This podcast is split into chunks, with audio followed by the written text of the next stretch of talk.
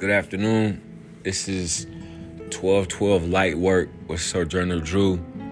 Um, it's a pleasure, it's an honor. Of course, it is always a privilege to be able to share the love and light in any form and facet with my brothers and sisters. Um, I would like to start off real quick just to just let you know this episode is going to be catered towards sexual energy. We're going to be talking about um, the chakras in our glandular system, and we're going to be talking about the sacred sacrum and what that actually is. And then we're going to hear a little bit from Ashayana Deane explain a little bit about just the different codes and the different keys and tones and the energy that's omitted from having an orgasm or the sexual interaction with the opposite sex of your other self. And so, just to start off, I would like to give a special honor and thanks to God, um, a prayer and blessing to all the homeless and the hungry people out there in the world that are just looking for love. I send out my love and light and the energy of the Father that you are always, always cared for and you are forever loved and you are never forgotten. Um, and with that being said, I want to say, uh, so be it. Um, Hare Krishna, Hare Krishna, and uh, Namaste, and uh, Hamdallah to my Muslim brothers and sisters. Um, so, the glandular system, I'm gonna jump right into it. I'm gonna jump right into this etymology code of metaphor in Revelation chapters 1, 2, and 3. These letters to these seven churches in this Bible, these letters are metaphors, so to speak, as metaphorically speaking, the glands in your body. These seven glands, well, nine in the body, 15 total, because there's some that extend outside the body. But the seven main ones inside your body is a metaphor for these revelations, chapter 1, 2, and 3, the letters to the seven churches, the seven candles, the seven lampstands, the seven seals. These are the seven glands in your body that need to be taken care of as best as possible to activate that throne room, which is your brain. Um, so, in that alone, just paying attention to that if you can, just let that sink in for a second. You mean I have glands in my body that I need to be taken care of? Yes, you have glands in your body that you need to be taken care of. As best as possible, you know, given the circumstances of the vibration of the planet and the vibration of the room or the human being you may be interacting with at that time, you do the best you can. And the best you can will be to start off by taking care of the glands in your body to the best of your knowledge. Um, in doing so, your brain will start to actually omit different energy vibrations and keys and tones that will a- actually unlock your chromosomes and start to unravel the dormant DNA that is who you are. And so, me being able to break that down, that chapter 1, 2, and 3 of Revelations, that will lead you to chapter 4, which is the throne room in the metaphor for your brain, would slide us right into Ashayana Deane explaining exactly what, you know, sexuality and the art of divinity is in that nature. And how when we have an orgasm, we're playing different tones, different keys with each other.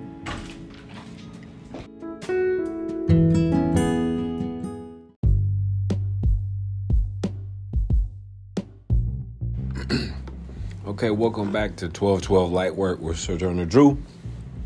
I'm, I'm, gonna let Ashayana Deane just break this down about the key lines and the codes and the sparks that fly from an orgasm. So, as she's explaining this, she has a big projector board behind her. She has a, a layout of a man laying down, like a a layout of a woman laying down, as far as like um, a configuration of, say, like you're going to the doctor for a physical just the layout of our, our skeletal structure. So if she's speaking, she's pointing to certain areas of the body. Right now, she's pointing to the genital area as she's speaking about orgasms. Spark, less quantum sparks. The outer parts can phase, but they can't generate enough of a spark to pull in and to create the rest of the changes that will allow sparks to assemble into keylons to assemble into keys. So what happens most times when people have sex here, yes, they can build up charge and the charge will be stored in the body. And at a certain point, the charge will release. But it will release, it will form keylons. The sparks will build, they'll form keylons. But they will be mutated keylons that carry the Metatronic configuration of crystal formation. And because of that, they will not be able to go on to the next step that would be the release from the keylon bonds and then progressing into harmonic key manufacture. So what they do when you get an oversaturation of those sparks forming those type of crystals in the body, they will eventually reach a point where they'll drive you crazy if you don't get them out and usually people take care of that in whatever way they do. And when an orgasm occurs, they go flooding upward through the vertical column and downward, but mostly upward and out through the chakras and into the auric field layers. Now that would be all right, except there are certain things set in motion on this planet that were put here to specifically siphon that energy. And that's why the sexual behavior has been controlled for so long on this planet. The energy that allowed certain forces here to have enough power to override Earth's natural crystal spiral when it just began to start, when it began its healing process, was gained in one way. It was gained by harnessing the keys, or the mutated keys, that were produced by certain types of life forms on this planet. It was not just humans, but humans and indigo keys were the most valuable because they are the largest. They have the most quantum of energy in them. But everything to raccoons and bears and lions and tigers and everything that copulates and makes keys. If the process is mutated, quantum of energy in the sparks is caught. Now that's a quantum that could go back into the body, but it's not. It's released in orgasm. An orgasm is a, as it's done here now, is a burst of energy that flies through the chakras, um, make your toes curl, goes out into your auric field, and then something happens that's not supposed to happen. It actually, your auric field layers are connected to the Earth's auric field layers. There are certain mechanisms, vorticets, in the Earth that specifically siphon that type of energy off. So the, the partial keylons that you made that could have become keys if they had been fixed and they had enough quantum in them are siphoned off. So it is the siphoning of that over a long period of time, that sexual energy. Because sexual energy allows for the production of keys in the body. And keys are collections of sparks that are quantum sparks. Normally things that will go backflow to source if the bodies are working naturally. But the mechanisms employed on this planet have harnessed those keys for many, many centuries. And they have not allowed the backflow to go all the way up and out back through the seed atom and back to source, which would, of course, give you a backflow return. So you get no backflow return. You give off a quantum of energy that was generated by the phasing of certain parts of your light body field, and then that gets exploded out into your auric field and sucked off. And that quantum built enough energy in this planetary field for certain forces to use and direct that energy through the elemental kingdoms into overriding of the crystal spiral so they could have the Metatronic uh, Fibonacci spiral take, take root. And that has been one of the saddest things that has happened on this planet. This planet was taken over by sexual energy, and every time people copulate and with their orgasms in the current state, they are creating keys, pieces of keys, sparks, sparks that form keylons, keylons that are shaped in the Metatronic configuration. Now, they can be harnessed, heated, taken back, fixed if they're still there, which is good. There's a number of people on this planet from other times who learned how to filter that process where they just don't let those keys go one way people that aren't working with these energies can assist themselves is learning to direct where the orgasm goes when it flies.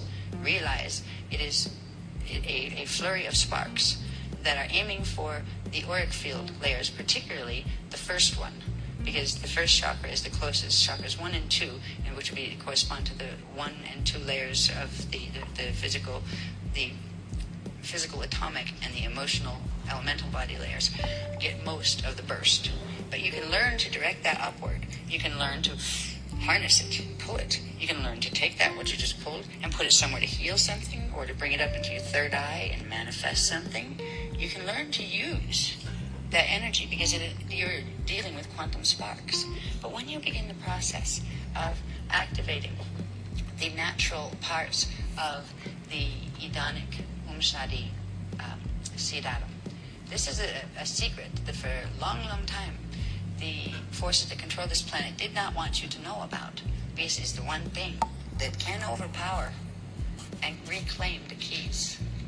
It can overpower the harness that has been on the sexual process here.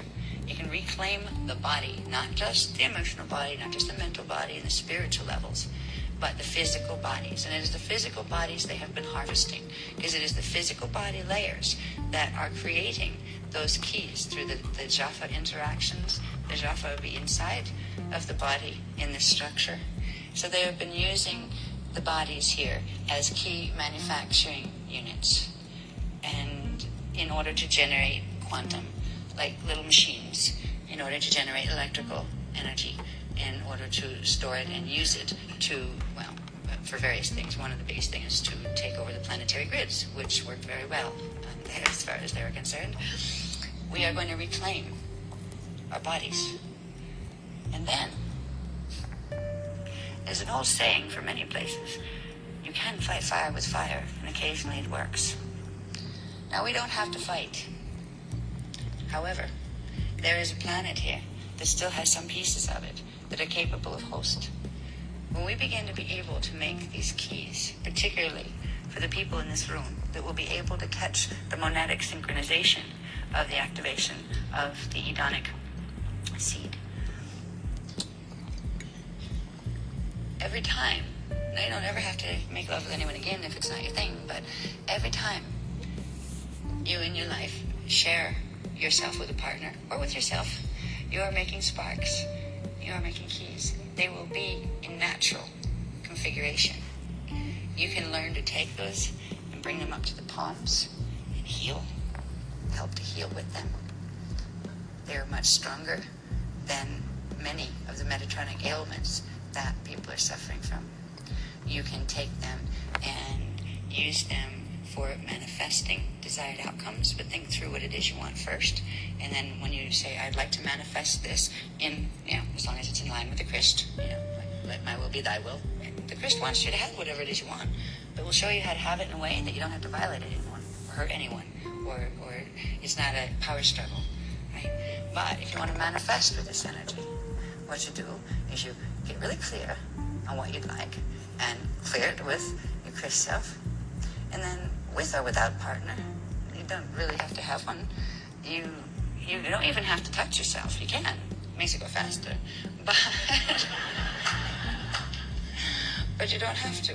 You can simply phase and breathe, phase and breathe rapidly for a while. And then a few things you can do with Lotus Arcs and Sparks that make the process move even quicker.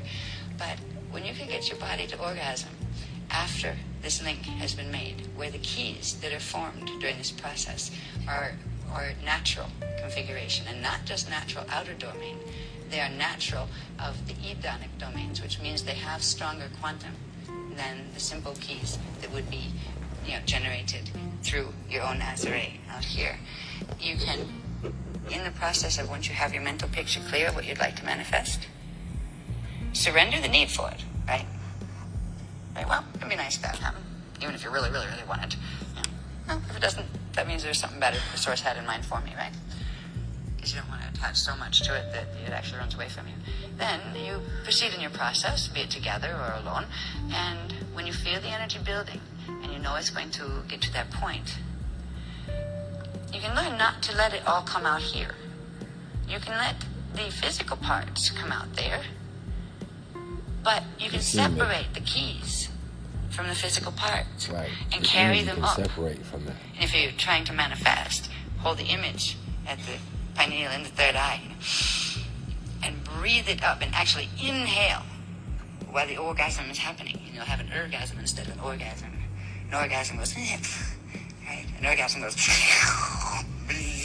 right? It's a different feel. It's a different energy. It's stronger. Once you get it up here, blast it through the image. Take the image way into the future out your sixth chakra. So, with that being said, I want to thank you for listening to this episode of 1212 Lightwork and how we broke down a little bit of a sexual energy and how powerful it is and how it can be directed. I'm going to be back with you after these messages, but I want you to know that we love you and you are honored, you are treasured, you are the divine blueprint incarnate. Thank you. 1212 Light Work, Sojourner Drew. We'll be back.